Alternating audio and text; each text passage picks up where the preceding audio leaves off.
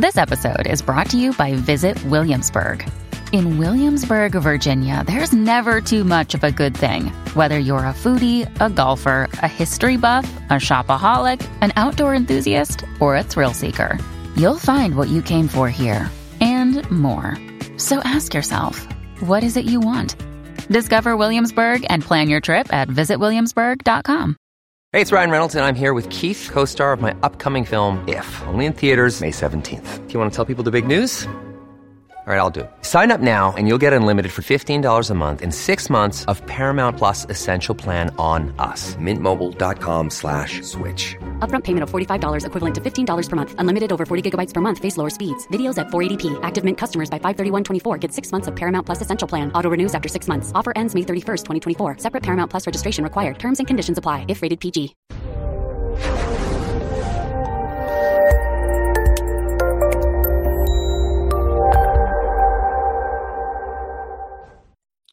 This episode was pre-recorded as part of a live continuing education webinar. On-demand CEUs are still available for this presentation through All CEUs. Register at allceus.com/counselortoolbox. I'd like to welcome everybody to today's presentation on strategies for the prevention of mental illness and or for the development of mental health, or whatever you want to say. We're going to identify strategies for the prevention of mental illness, including community education, early intervention services, community resource development, improving accessibility and cultural sensitivity, enhancing protective factors, and using what I call problem-solving courts in order to break the cycle. So let's go ahead and move on. Now, before we get into this a little bit, some of you might be thinking, well, I'm a therapist. I don't really do prevention. Prevention, remember, is not just about preventing all mental illness. If you've got somebody who comes into your office and they've got, depression, for example, okay, well, we've got to deal with that, but let's prevent them from additionally developing substance abuse issues and anxiety disorders and, all this other stuff. So let's prevent it from causing any more problems while we work on dealing with the issue. So from a secondary prevention sort of viewpoint, we do prevention. Another thing to remember is that prevention is an awesome marketing tool, because a lot of people, they don't want to pay for counseling, they don't want to go to counseling, that they've got stigmas about counseling. But if you do workshops at businesses or in libraries or, wherever, community fairs, to educate people about mental health and the promotion of mental health, and avoid that word mental illness right away, because people tend to look at how can I improve my life, and they're more willing to go to your booths or whatever if you've got ways to help people, 10 ways to help people be happier or something. Handouts, they will keep those handouts, and you can have your information on the bottom. So if they start struggling, they say, oh, that person had some really common sense stuff to say. I want to go see them. Presentations that you do in libraries, the same sort of thing. You get your name out there, and then when people do need help, they will likely turn to you. And a lot of times, it depends on the place, but you can also create handouts for prevention sort of things, prevention sort of topics, and you can pass them around at doctors' offices and other places so they can hand them to their patients as a service, but it also has your information on it. So prevention can be a good thing, and you can use it creatively. So let's kind of back up a little bit. If we're preventing mental illness, first we need to figure out what causes it. Well, if we knew that, we would have, a bazillion dollars. But we know that stress can cause, and when we use the term mental illness, we're talking about emotional dysphoria. I'm not necessarily talking about anything that meets the level of DSM diagnosis. It can be subclinical levels of symptomatology, but those symptoms that we're talking about, stress can cause them. You're stressed for too long, you can get exhausted, you're not getting enough sleep. Stress can also cause anxiety. We generally use those terms interchangeably. So we want to look at people's stress levels. How can we help them reduce their stress? And there are cognitive ways, of course, but as we get into it, I'm going to encourage you to share ways that you think you can help, or that you already do help people reduce their stress. So there's cognitive, but then we also need to look at the wraparound stuff, that biopsychosocial. How can we help them reduce their pain, reduce their stress about finances? You know, we can make referrals to community organizations, which is why community strengthening is so important. Poor nutrition can also contribute to mental illness.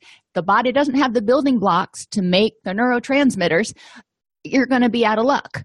So we need to make sure that people have access to decent nutrition. And I always say that I'm not telling you to be like a nutrition freak, a nutrition Nazi, so to speak. What I'm telling you is to eat colorfully, eat real foods. Try to make sure you've got vegetables, at least at lunch and dinner. You know, it's hard to get a vegetable in at breakfast and make it palatable. But encourage people to try to gradually improve their nutrition. It doesn't have to be a wham bam overnight thing, because most people won't stick to that. One change a week. Start drinking a little bit more water. Start adding an additional vegetable in every day. You know, my kids know that every meal for, well, lunch and dinner, they have to have something green. And my son usually defaults to peas. My daughter's a little bit more open about the green vegetables that she'll eat, but they have to have something green. So poor health is another thing that can cause mental illness. If you lose your abilities because of your poor health, if you can't sleep because of your poor health, if you can't do the things that you wanted to do because of your poor health, you know, all of those things can contribute to depression and anxiety, anger, all that stuff. Medication side effects. We need to educate people about the side effects of their medication. And yes, I know the pharmacist hands out the sheet, and those sheets just go on forever. And the side effects sound a whole lot worse than whatever you're trying to treat anyway, most of the time. But we do want people to be aware of, you know, the big ones that relate to mental health: fatigue, confusion, difficulty concentrating, apathy. If you start feeling those shortly after you start taking a medication, you know, consider whether it's a medication side effect, and consider whether it's one that will go away once you've been on it for a few days, or if it's an enduring side effect that you need to talk with your doctor about. For example, when people start taking SSRIs, a lot of times they have all those symptoms: fatigue, confusion, kind of foggy-headedness, they kind of feel loopy. For the first, and sometimes nausea, for the first 3 or 4 days until the serotonin levels stabilize in their brain. But generally after that, it's fine. So if you educate them, then they may push through the side effects and get out to the other side. But if it's an enduring side effect, like for me, you know, heaven forbid I should have to be on painkillers. I can't function. I take one Benadryl, you know, the kid's dose of Benadryl, and I'm like drooling on myself. So medication side effects, if I had to be on anything sedating for a long period of time, you know, that we would have to address that somehow, because I wouldn't be able to function, and I would tend to be med non-compliant. Low self-esteem can cause symptoms of mental illness. If people feel bad about themselves, they can feel helpless, hopeless, unlovable, fear rejection, feel out of control of their lives, which brings us to a lack of personal control. When people feel disempowered, they tend to feel more anxious, which makes sense, because our body wants to protect itself, fight or flee when there's a threat. Well, if you feel disempowered, then the entire world kind of feels like a threat. So we want to help people establish self-efficacy. Isolation and a lack of supportive relationships. Not all relationships are created equal, don't get me wrong, but we are not meant to live as hermits. So having a few positive social relationships. Extroverts tend to need more relationships. We tend to, you know, have 15 or 20 friends that we do stuff with. Introverts, like my husband, they have 1 or 2 people that they're just like super close with. But that's plenty. They don't feel like they're missing out on anything by not knowing everybody in the neighborhood. But having those relationships is a great buffer against stress. What else? What else do you see, or can you think of that might cause mental illness or symptoms of anxiety, depression, And we're going to stick with the mood things right now. I mean, we know that some things have an organic cause like schizophrenia and bipolar. But, you know, looking at what would trigger a bipolar episode, we know that any of these things can trigger a bipolar episode. Unsafe environments is another thing that can cause symptoms of mental illness because you're not sleeping. You're constantly on guard. You're on alert. That threat response system, HPA axis, is activated. So you're never getting good restorative sleep. You're never able to actually rest. So you start getting worn down. And that means that your body, your immune system's going to go down. You're going to get sick more often. It's just ugly.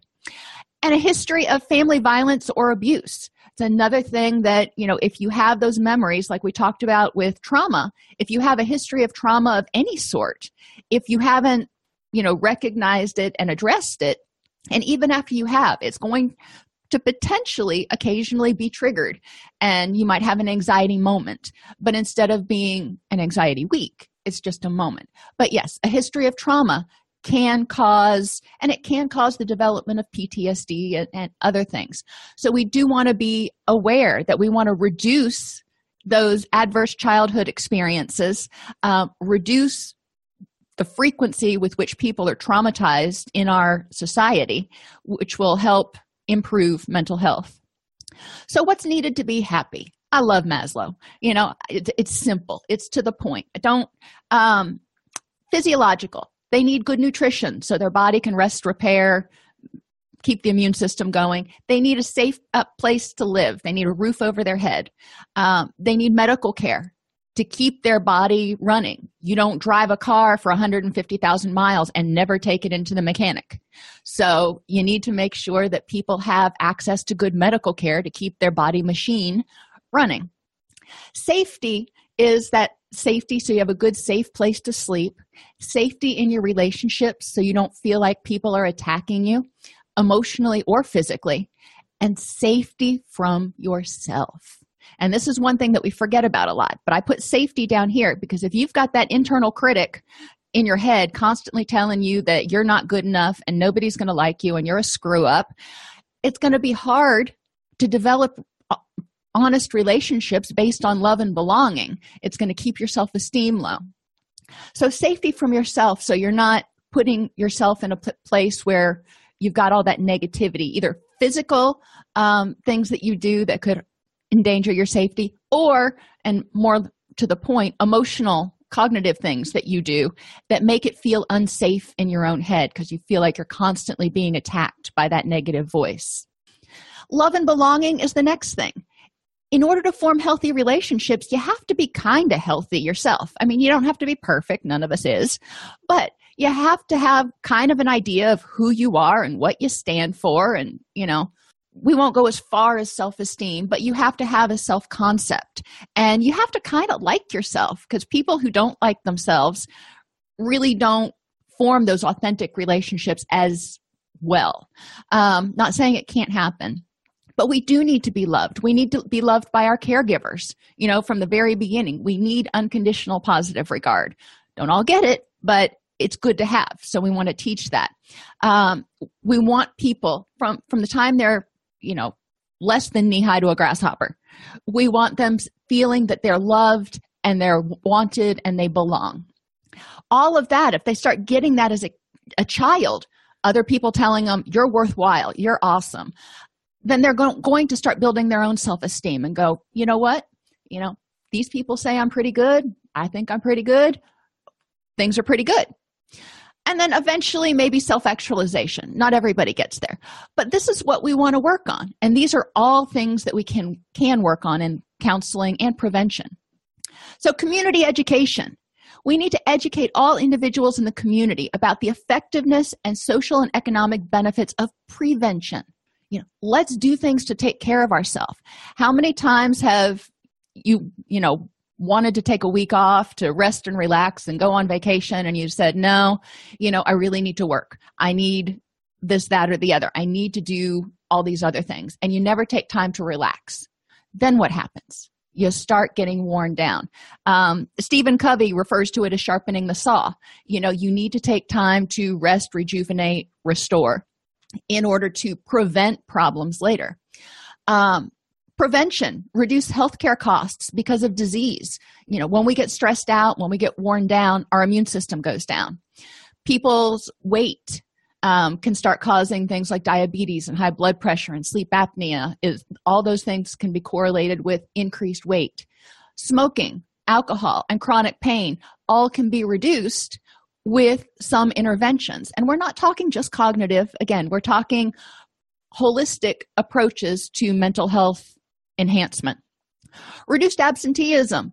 If your employees are happier and healthier, they're going to be there and they're going to be more productive. They'll have more energy and be in a better mood. So they're there, they're more productive, and morale is going up. Score. And they're going to have improved relationships. And we know that those relationships also serve as a buffer against stress. So as relationships improve, stress buffer improves, which is going to reduce stress even more. So when we talk about education, you know, I want to go through a couple of points, because the way we teach, you know, if you're doing those workshops, the way we teach is at least as important as what we teach. Child education. Children are curious and eager to learn. They have an inherent desire to make sense of themselves, the world, and others. So I'll give you an example. My son, he was about 1.5 years, and we were at my grandmother's house for his, I guess he must have been 2, for his birthday. And he knew he wasn't supposed to touch the TV at home, but we were at grandma's. So he wasn't sure what the rules were. So he was going to try to figure it out, apparently. So he walks over to the TV, and he looks at the TV, and he looks at me, and he goes, "No touch." I said, "That's right, no touch." And he looks at me, and he looks at the TV, and he reaches out, and he touches the TV, and he looks at me, and he goes, "Time out." I said, "Yep, buddy, time out." And he toddled off into the corner and sat down for his 2 minutes, and things were fine. But he had to figure out, you know, do the rules apply here? Children are that way. If you watch them, their minds are just like sponges, and they're like trying to figure out what makes the sky blue. And they have all those questions, so they want to figure out all the answers, which is great.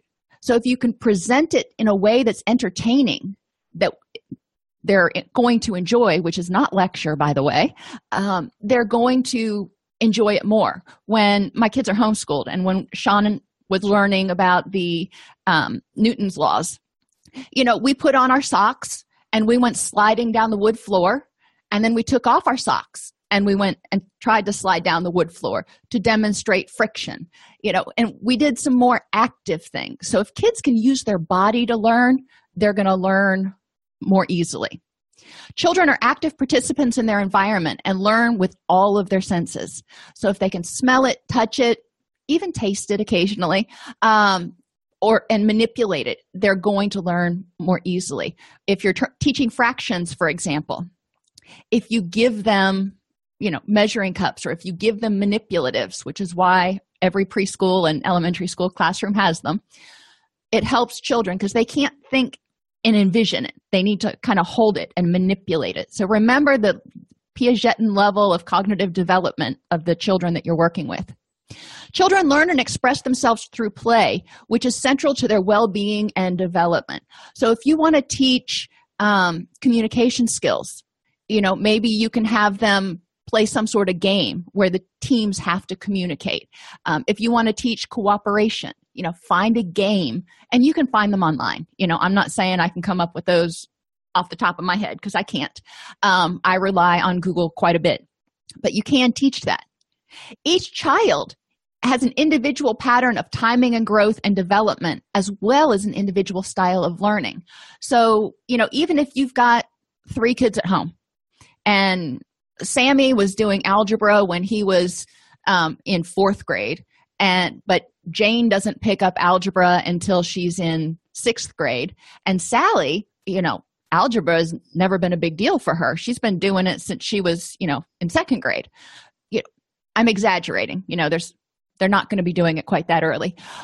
But what kids learn at different stages is going to be quite different for a lot of people. So we don't want to say, you know, if they're having difficulty with fractions, for example, you know, it's not necessarily that it's a cognitive thing, or not an IQ thing. It could be a cognitive thing for them. They're not able to get there right now. So we want to pay attention. And if somebody's not learning something as well as we would like, just be patient. Children need to experience challenge, success, positive direction, and positive redirection more than failure or criticism to form a positive self-concept. So we want to ask them, how do you think you could solve this? And give them kudos for when they come up with good ideas. If they start doing things wrong, and this is one of the things that a lot of people do, and I got my minor in behavior analysis, so, you know, it kind of makes me cringe.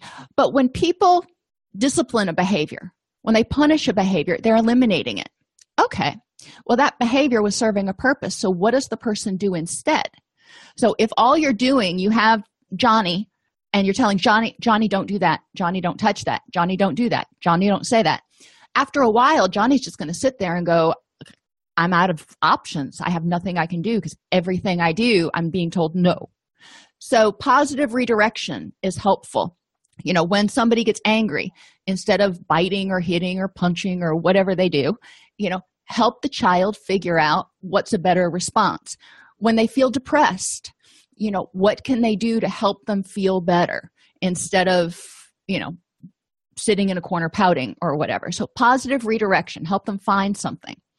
Children learn best when active and interested, and they engage in a meaningful and relevant way. They can experience and enjoy learning and get a feeling of success from it.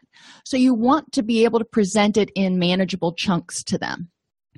Children learn best when they experience warm, stable, personal relationships with their caregivers. So if you can get caregivers involved, that's awesome. You know, if you're doing a camp or something, you may not be able to. Children develop holistically and benefit from integrated experiences and education. So when we talk about happiness, you know, let's talk about, you know, what kind of foods can you eat to help you be happy? What kinds of exercises or things can you do? You know, going outside and getting sunshine. Why does that make you feel happy? And sometimes you can ask them the why questions back, and they love that because then they can start thinking about all these potential options, and you can work with what they give you. The brain learns best when having fun. When learning happens in a positive emotional environment, it's stored in the hippocampus. This is later transferred to the brain cortex where long-term memory happens, affecting our ability to remember. But unpleasant events and fast learning are stored in the amygdala, the part of the brain that stores the anxiety, anger, what not to do again sort of stuff. And it doesn't necessarily get translated. So if we make it enjoyable, if we help them relate it to things they already know, if we let them use multiple senses, they're going to learn it more. And if they learn it when they're 6, they're going to remember it when they're 26. So if we can help them start developing these skills early, we're going to be way ahead of the game at preventing mental illness. And children emulate positive models. They emulate most any model. So if somebody is important in their life, like their parents, they are likely going to emulate them. So we want to make sure that parents have the skills and tools and are modeling that for the children, for how to handle anger and stress and anxiety and how to take care of oneself, not just to deal with the yucky stuff, but how do you take care of yourself and prevent it from happening? Adults, on the other hand, are autonomous and self-directed and goal and relevancy-oriented. They want it to the point. How does it impact me? Why do I care? Adults already have a wealth of knowledge. You know, they've 18, 20, 40 years of experience. Well, that's great. So we want to look at how prior learning impacts current learning. You know, maybe they learned some stuff 20 years ago that we found out isn't really true now. So we're going to have to dispel those myths. Or they may have lots of building blocks about health and wellness from when they were in high school or college, but they're not really using them right now. So we can help them kind of gather those building blocks and create something meaningful, create a plan. And we want to look at how current learning enhances or builds off prior learning, because when you connect things to things people already know, they remember it more. If you connect things and they're just like, okay, here's this completely new concept and I'm not going to relate it to anything, they're going to sit there and look at you and go, okay, and they'll try to remember. But if you relate it to something they know, something practical especially, then it's going to stick a little bit better because those memory pathways are already kind of there. So you're relating it to something, not creating a whole new interstate system over here. Adults are motivated to learn by social relationships. So if they're in a class with somebody they like, that's going to be more beneficial. If it's a fun class and they're engaging with one another, that's going to help them learn. They're motivated to learn by external expectations. So if the boss says you need to do this, social welfare. If I learn this, if I do this, is it going to benefit other people? Okay, well, I'm motivated. Personal advancement, you know, obviously. Escape and stimulation. Sometimes we learn things just to get away. I learned how to crochet, so I have something to do to occupy my hands because I'm fidgety and I get bored easily. And cognitive interest. Sometimes it's just, you know, I wonder how that happens or I wonder why that works. I encourage people to learn something every day. But in order to motivate adults to learn about mental illness prevention or mental health enhancement, however you want to put it, we need to make it socially rewarding. Ideally, have some sort of external rewards for participation. Help them see how it not only benefits them, but also benefits their children, their friends, their relationships. Provide things that are fun in order to do it. I mean, in order to be happy, there are times where you want to laugh and have escape and stimulation. So let's put that in there. And cognitive interest. How does all this work? You know, how is it that what I eat actually helps me feel happier? You know, not everybody's going to have the same motivations. Not everybody cares exactly how it works as long as it does. But provide opportunities. If you're working with a seminar and you've got 30 people, you know, try to tap into all of these to make sure that you're motivating every person in the classroom. Barriers to adult learning, responsibilities. I got too much to do. I just can't go to that workshop today, or I can't do these techniques or read this chapter in this book because I've got too much going on. Lack of time, which kind of goes with responsibilities. Lack of money. You know, I can't afford to go on vacation right now. I can't afford to take 4 days off from work because I'm an hourly employee. Lack of confidence or interest in the things that you're suggesting. So have them come up with, when you're happy, what's different? What things do you do that make you happy so they can figure out what to do? If you're asking them to improve their nutrition, not everybody's interested in that. So try to figure out a way to get them interested. Gamify it if possible. Have everybody bring in a new recipe each week, or I don't know. Lack of information about opportunities. Some people don't learn, don't partake in educational things because they don't even know the workshop was going on. Or they have scheduling problems. If you're having the workshop at 7 o'clock at night, they may not be able to get a childcare, they may have difficulty with transportation, or maybe they're a nurse that works the 7P to 7A shift, so they can't go to evening seminars and things. So how can you accommodate that? And I will tell you, you can either have it at different times a day, or you can record the session and then have it available for on-demand viewing on a YouTube channel or something. Not as good as being there, but for people who are interested, that's one way that they can start accessing it. And then if they find that it's meaningful, they may seek to take time off in order to attend the seminar, you know, take off the first 3 hours of a shift. Case management. When we're talking about community resource development, case management is one of the first things I think of, which is why it's the first thing on the slide. You can use volunteers that are based at the health department, library, doctor's offices, or churches. And there's a lot that goes into case management. I'm working on a couple case management classes right now. But especially if you're in a town where there is a university or multiple universities, you've got people who have to do volunteer hours coming out your ears. So encouraging people to get involved. And even if you don't, encourage people to get involved in the community. Case management, you don't have to have special skills. You just have to have an interest and a desire to help people link with resources. I mean, that's it. It's actually pretty fun. But making the case management available. So, you know, finding a place where people can access it and feel okay about accessing it. You know, they may not want to go to the health department. They may not want to go to a doctor's office or to a church, but they will go to a library. So having stations or satellite offices where case management can be done is always helpful. Work with state economic and workforce development boards. You know, obviously, their job is to try to make sure that there are ways people can make a living and get education they need. But putting in your 2 cents doesn't hurt, because we want to make sure that people are educated to get high-wage, high-demand jobs. They have jobs available to them, and then they can get to the jobs.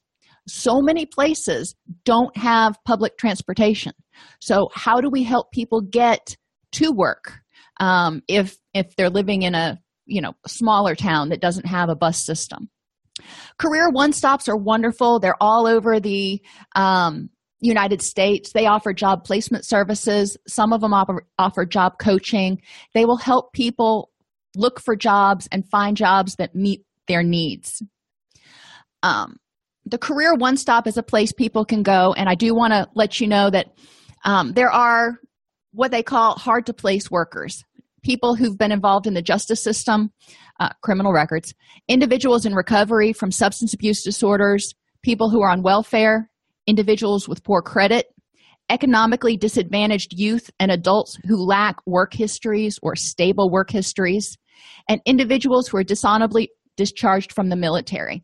All of those people can go to a Career One-Stop and, figure out how to get bonded, because there's a federal bonding program where the federal government puts up a certain amount of money that says that's a guarantee that this person's not going to steal from them or whatever.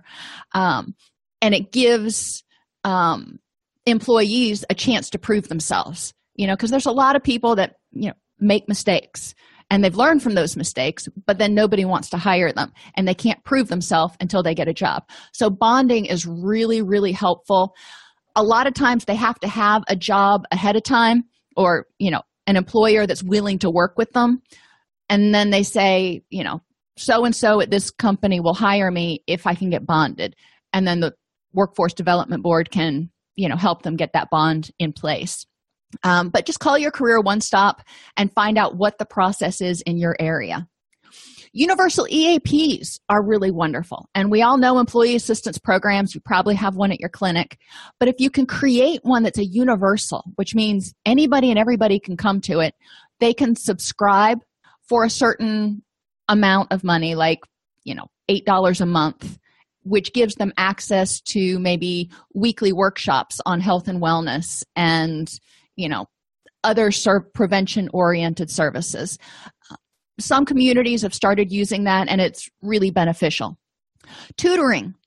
There's always a need for tutoring at the schools, at churches. Sometimes people at after-school care, those types of places. So encouraging people to get involved with volunteering and tutoring. And drop-in childcare and affordable before and after school care. Let me go back to tutoring real quick for a second. Why did I put that in there? Because we've seen that as academic achievement goes down, depression and anxiety and a lot of other stuff goes up. So if we can provide tutoring, we can help youth maintain a strong self-esteem, sense of self-efficacy, and succeed in life, which will help prevent mental health issues. Back to drop-in childcare and affordable childcare. Parents, you get stressed out. I remember when my kids were in public school, they'd go in at 8 and then they'd get out at 1. So, and I had to be at work from 8 to 4, which means I had to leave at like 7:30. So I needed to do something with them before school, and I needed to do something with them after school. And then all of the times that the schools are closed for this holiday and this teacher work day and yada, yada. It can be really exhausting and expensive for parents to keep up with trying to, make sure that their kids have a safe place to be. So having affordable care and drop-in childcare is really helpful. We have a facility like that in the next town over from here.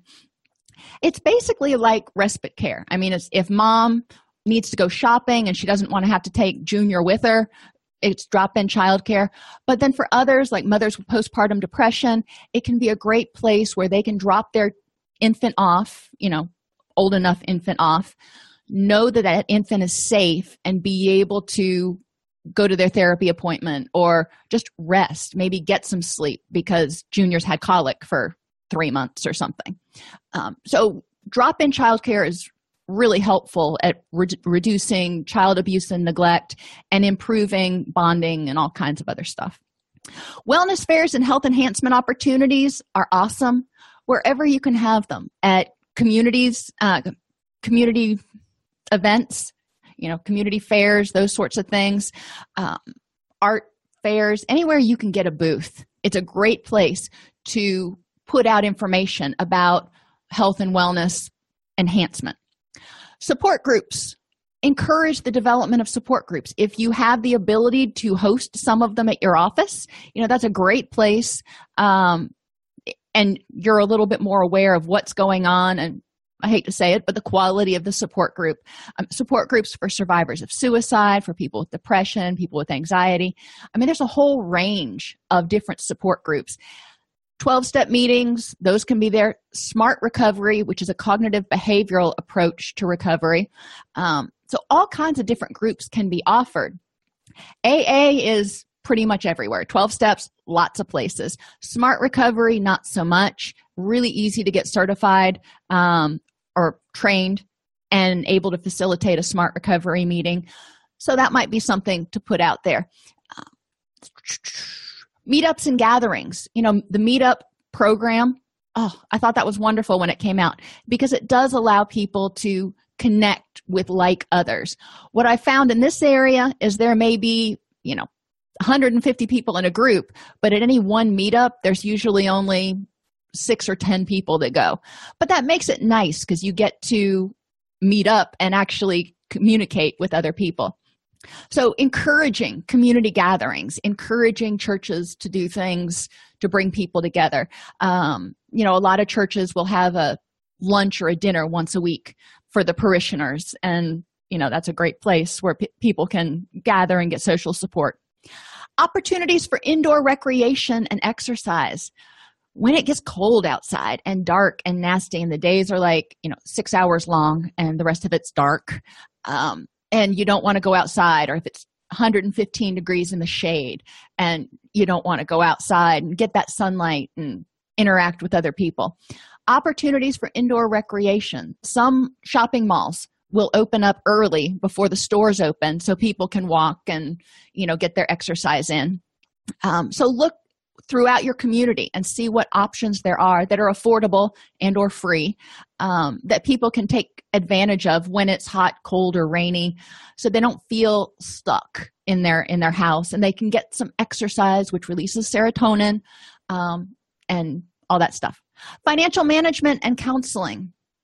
Finances are a huge stressor for a lot of people, so if we can help them figure out how to more effectively manage their money, it can help them manage their stress. And you may be going, well, that's basic. Or you may be going, yeah, money management isn't my strong suit. Either way, you know, not everybody was taught how to effectively manage their money, balance their checkbook, price shop, save money, all that kind of stuff. So if you can provide information or links to organizations that provide financial counseling, you know, reputable ones, that's always helpful. And, you know, little snippet videos on your YouTube channel go a long way. Encourage the development of clothing closets so people have clean clothes that they can wear, and especially work clothes. You know, when you go for an interview, if you don't have a lot of money, it's expensive to buy a suit. So if you have, you know, clothes closets that actually specialize in having, you know, job readiness wear, that's helpful. Domestic violence awareness and prevention and sexual violence awareness and prevention. Increase the awareness in the community of what this is, what it looks like, how to prevent it, what to do if it happens. So more people are talking about it. It's not kept, you know, back in the shadows. The more aware people are that, hey, this isn't normal, even though that's what they grew up with their whole life, then they're able to step out and break that cycle. Improve accessibility by providing prevention services at library workshops, at libraries, have workshops there. Provide reading areas where you've got, a whole set of books on parenting. And yes, if, they use the Dewey Decimal System, they're all together anyway. But if they've got to go search for them and find them in the stacks, they're less likely to use them than if there's a shelf right by where the kids play that says parenting. And it's just really obvious and they're sitting there, so why not look at the books anyway? And have handouts that people can take home and, read with them. Doctor and dentist lobbies. We spend a lot of time in there, so give people something to read that will benefit them. Health education curriculum in the schools. Work with school administrators to help them see the value of providing coping skills training and communication skills training in health class. Provide online videos and PDFs on your own website that can help people benefit, and learn. Employee assistance programs. Encourage companies to use employee assistance programs because it does save a lot of money. They figure on average for every $1 spent on employee assistance, they save $8. If you are a nonprofit, you can often get health minutes on television or radio news programs for free. If you're a nonprofit, you can do a public service announcement message and get a little snippet of information out there during drive time to work. Community church employee wellness fairs, we talked about those. Before and after school programs, not only nutrition, and we need to make sure that bellies are full so minds can function, but also wellness activities. So helping people learn coping and communication skills and just little things that you can teach through fun games during the before and after school programs. And possibly consider an SMS message subscription service. So people can go to your website, subscribe, and they get a text message from you once a day that gives them a new tip for happiness. Early intervention services at schools or workplaces is great. I worked in the child mental health program for a couple of years, and we did a lot of counseling at the school because parents were not able or willing, but usually not able, to get the child to counseling services at the clinic for whatever reason, transportation, work, whatever. So we had a lot more success actually connecting with youth at the schools. Same thing is true for workplaces. I mean, finding childcare for your kids while you go to therapy, drive across town, therapy and back, that's 2 hours of childcare minimum, can get expensive, and it's also a hassle. So if you can provide wellness services and early intervention psychoeducational groups and workshops at workplaces, it can be better. And you can also have, just a counselor that comes in maybe once a week to a workplace that people can come in and just ask a question. Some people just have a simple question, which they think is simple. It ends up being a 20-minute answer, but, they don't need 5 weeks of counseling. They just have this thing and they need some direction. You can provide phone or video, call a counselor, call a doctor services. A lot of places are going to this method. Obviously, you have to look at your state regulations for what's HIPAA compliant, what's billable, etc. But having services available virtually. Intervention groups in the evenings or on Saturdays. If you're willing to do it, a lot of times you can get them filled up because people don't want to take time off from work, especially if they're hourly employees. Video-based appointments, home visits, that gets expensive. Some insurance will cover it, especially for early intervention. So you want to look at it. Early intervention, especially for youth, if you're working at preventing developmental issues, is often paid for. So get with the insurance companies and figure out what you might be able to bill for and if you can do a home visit. We, at the clinic I used to work at in Florida, summer, spring, fall, and winter break camps were cash cows. I hate to say it, but that's just the way it was. Because we could bill Medicaid for the intervention services, behavioral intervention services we were providing. I think it was called targeted behavioral intervention.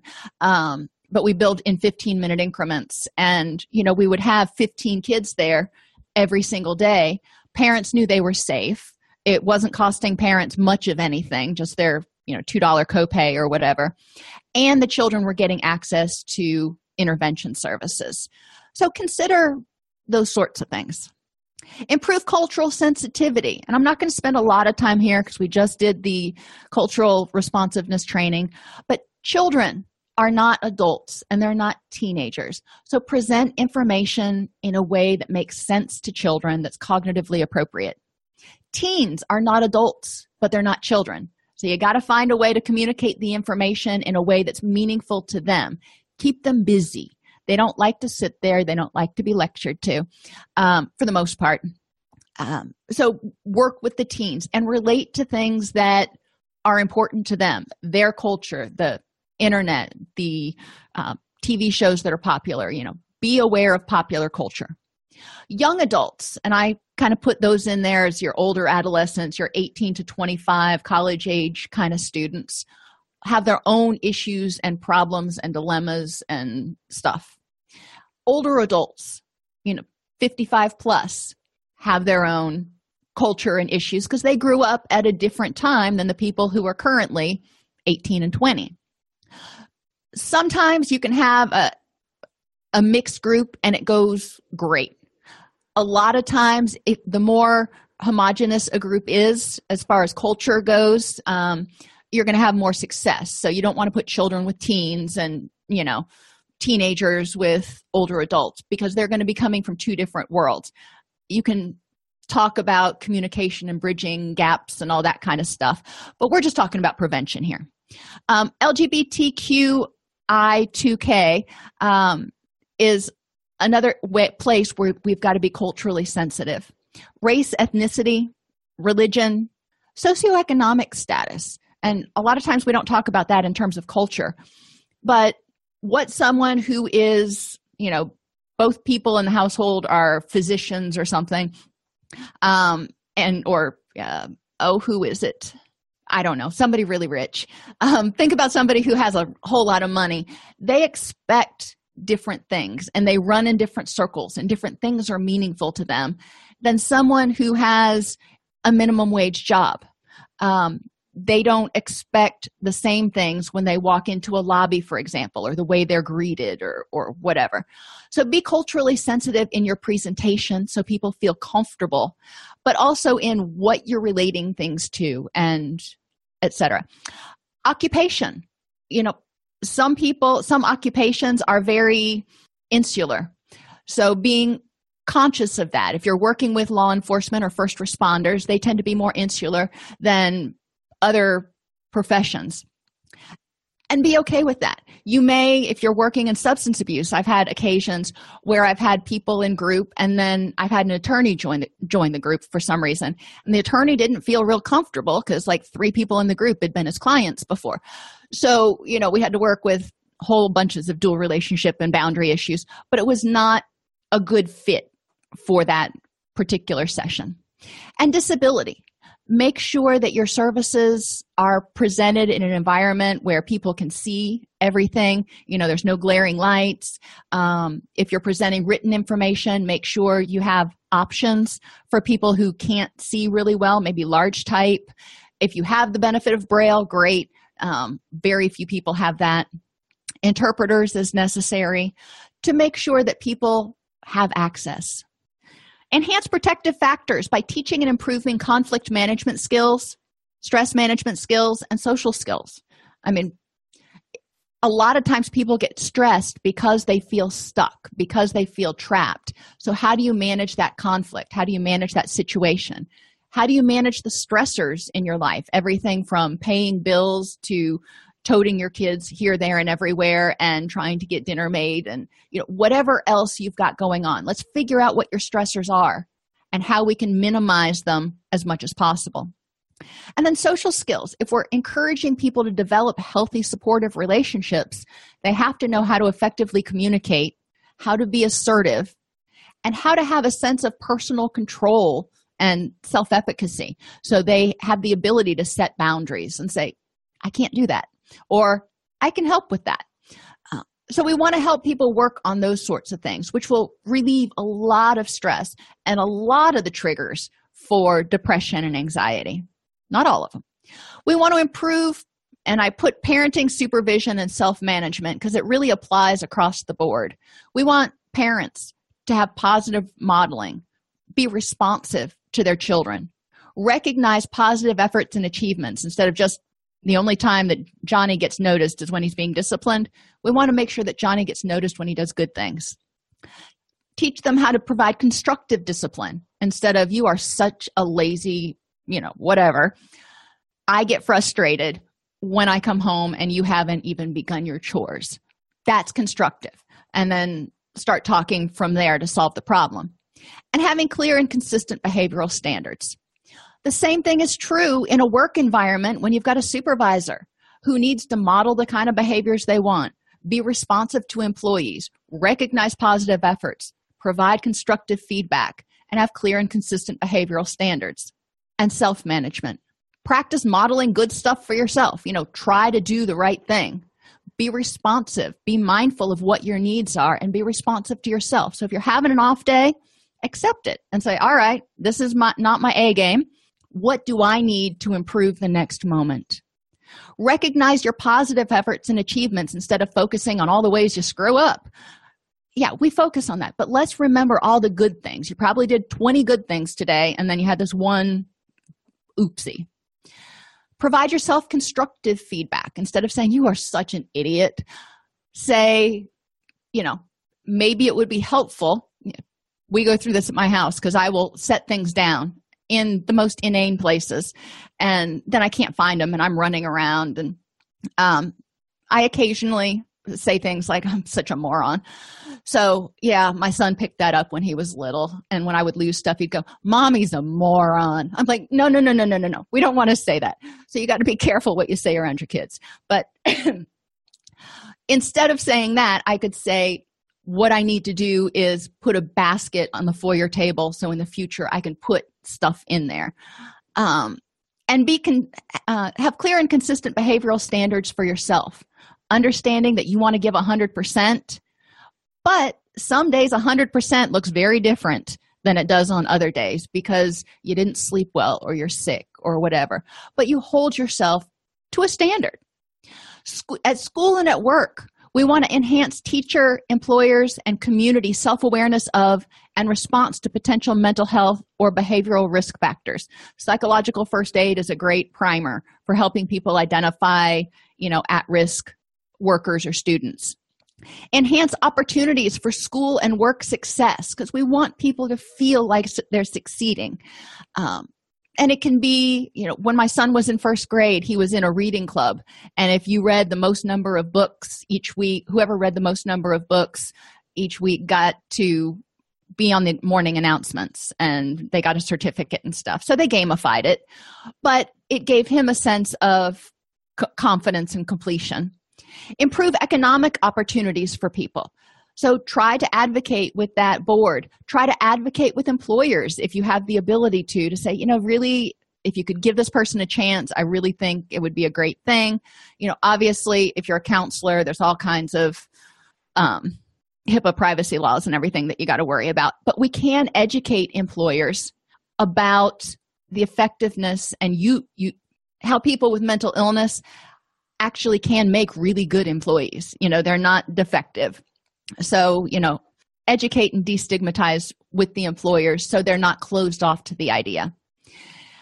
And ensure effective work, school, life balance. Oh, it breaks my heart when I see some of my son's friends who come home from school and they literally start studying the minute they come home. They study until martial arts, come to martial arts, and then go home and study until like 11 or 12 at night, go to bed, and then get up at 6 a.m. And I'm just like, oh my gosh, because there's so much homework now. And I mean, even more than when we were kids, well, I don't know how old you are, but, back in the 1980s and 90s, we had a lot less homework that needed to be done. So trying to advocate for people with the school board, how much homework is really necessary and what does this excessive homework do to students' mental and physical health if they're only getting 5 or 6 hours of sleep at night. And what are we teaching them? Because we want to teach them how to have balance and set boundaries and be able to rest and recuperate. Whoops.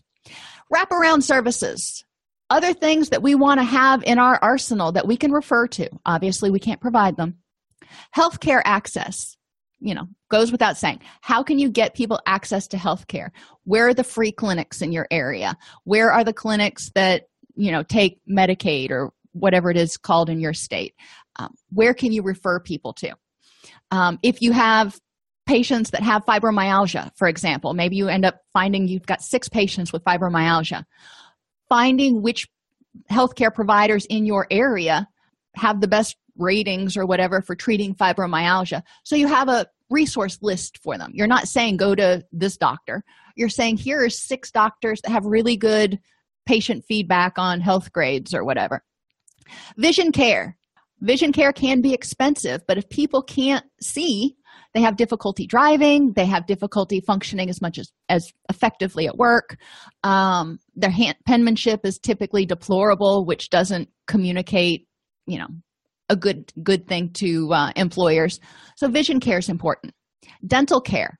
Dental care really affects people's self-esteem. I remember one client I had who was a veteran, and he had lost all but one of his front teeth when he was over in Afghanistan. And, you know, he was a nice guy. He was this big, big, burly guy, though. I mean, 6'3", I don't guess weight well, but he was a big guy. And he always used to wear this jacket that had the Muppet character Animal on it. And so I called him Animal. And he thought that was great, and it was wonderful. But I remember distinctly the day he came back from the VA when he had gotten his new teeth. I had never seen him smile until then. And from that point forward, I don't think I ever saw him not smiling. And he had so much more confidence when he was able to look at people and smile and not wonder if they were going to be like, oh my gosh. So, and again, because of his size, you know, he was more imposing, and that just kind of softened everything up. So making sure people have access to dental care so they don't lose their teeth or they can get dentures or whatever, to help them feel more, feel better about themselves. Medicine. We need to make sure that people have the medicine they need. Nutrition, went over that. Safe, affordable housing. Advocate with your local housing and urban development board if there's not enough safe, affordable housing. Sometimes it'll be affordable but not safe. So what can you do about that? Advocating with law enforcement to do increased patrols through certain neighborhoods. Affordable childcare, we already talked about. Transportation. Some people don't have a license. They lost it because of a DUI or something. Some people just can't afford a car payment or gas or insurance, so they don't have transportation. Well, they can't get a job and be financially independent if they can't get to work. So how do we help them resolve this problem? And again, you may be going, well, that's not a mental health issue. No, but it could contribute to a mental health issue because it leads to feelings of resentment and anger and irritability and helplessness because they can't achieve their goals. And opportunities for community connection and involvement. Encourage your community to build community so people can go, yeah, I'm from, you know, Lebanon, or I'm from Mount Juliet. And, you know, they're proud of it because they know that their community supports one another. And finally, problem-solving courts. These are courts, obviously, judicial system. You do something, you come to the attention of the police, you get arrested, charges are filed. It can be for drugs, it can be for domestic violence, or it can be for something, but it was probably caused by a mental health problem, by not being stabilized on medications.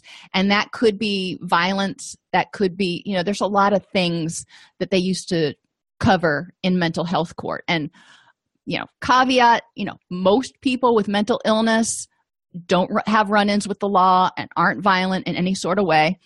But there are some people who are much more productive and much happier members of our community if they're med compliant. And what mental health court does is ensure med compliance and compliance with treatment plans to help people become sufficient productive citizens, or self-sufficient productive citizens.